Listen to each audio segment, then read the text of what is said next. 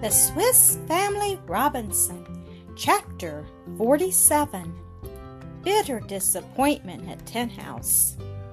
We soon arrived at Family Bridge, where I had some hopes of meeting Francis and perhaps his mother, who was beginning to walk very well, but I was disappointed.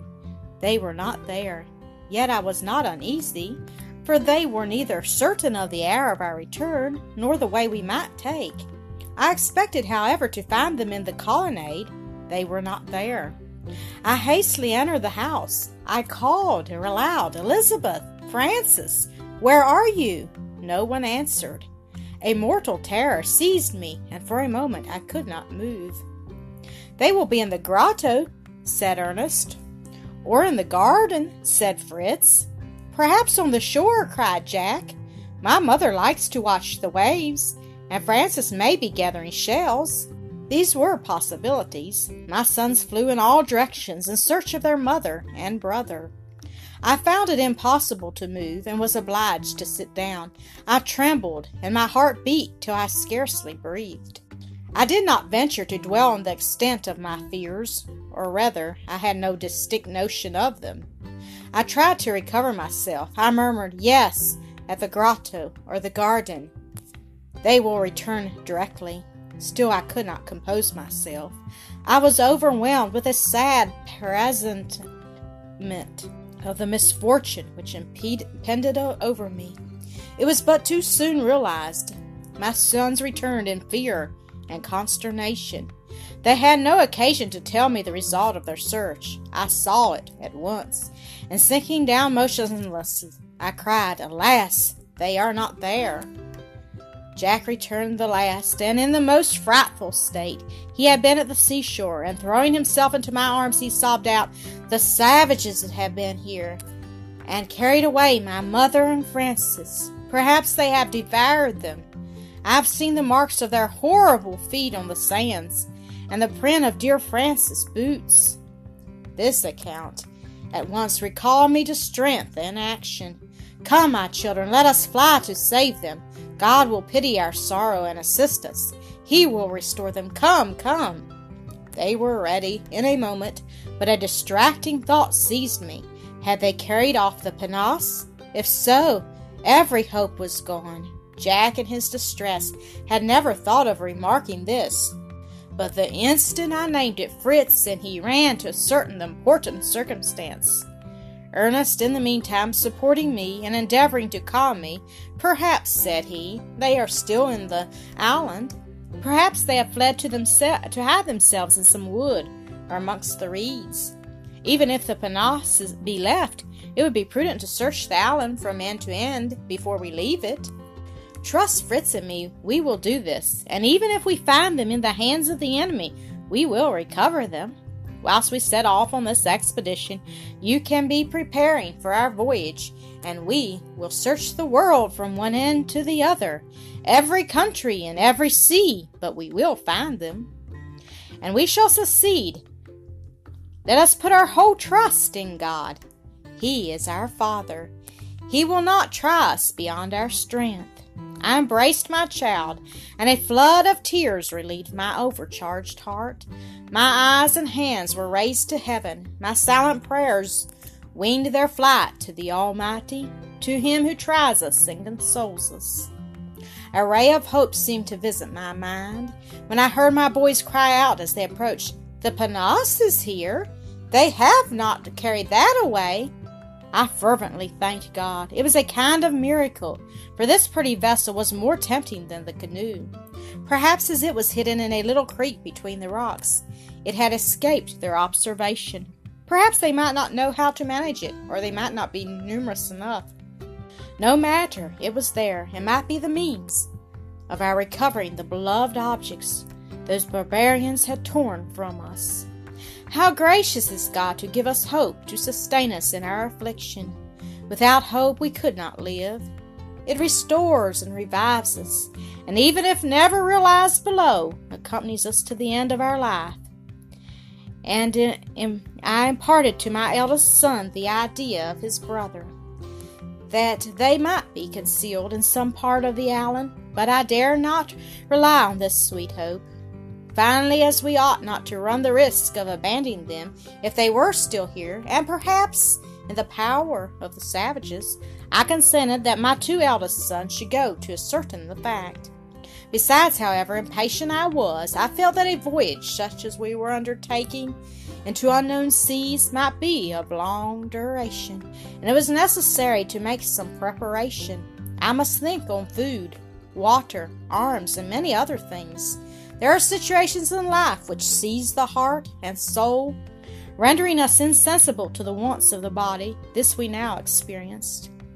We had just come from a painful journey on foot of 24 hours, during which we had little rest and no sleep. Since morning we had eaten nothing but some morsels of the breadfruit, and it was natural that we should be overcome with fatigue and hunger.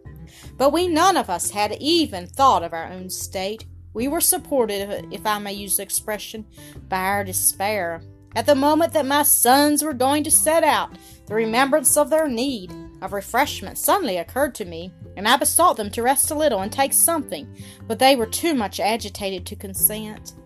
I gave Fritz a bottle of canary and some slices of roast mutton I met with, which he put in his pocket. They had each a loaded musket, and they set out, taking the road along the rocks, where the most hidden retreats and most impenetrable woods lay.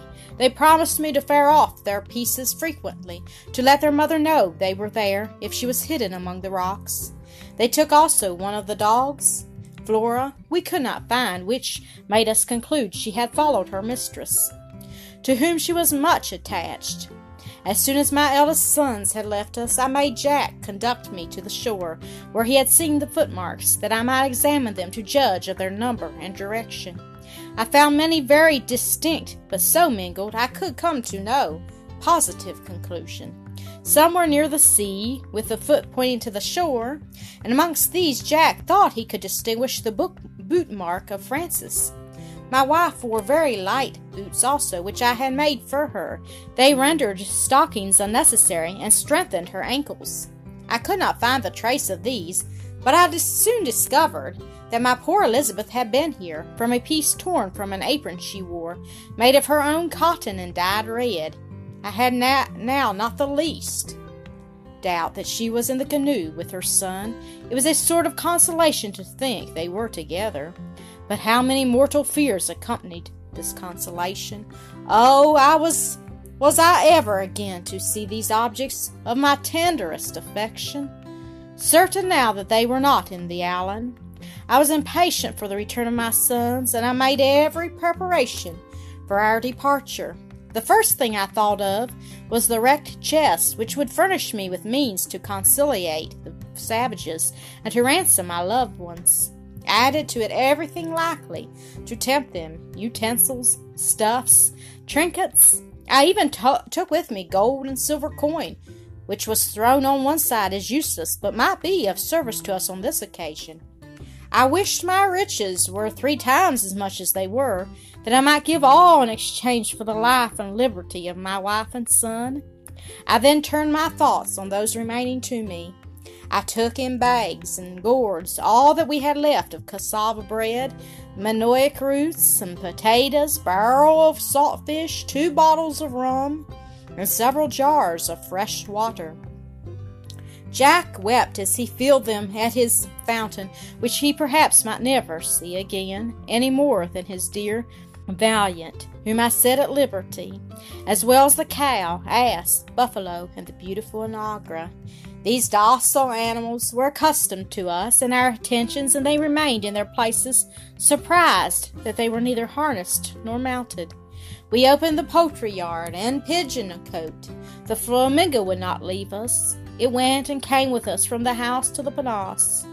We took also oil, candles, fuel, and a large iron pot in which to cook our provisions. For our defense, I took two more guns and a small barrel of powder, all we had left.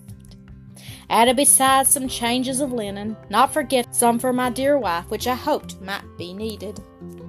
The time fled rapidly while we were thus employed. Night came on, and my sons returned or not. My grief was inconceivable. The island was so large and woody that they might have lost themselves.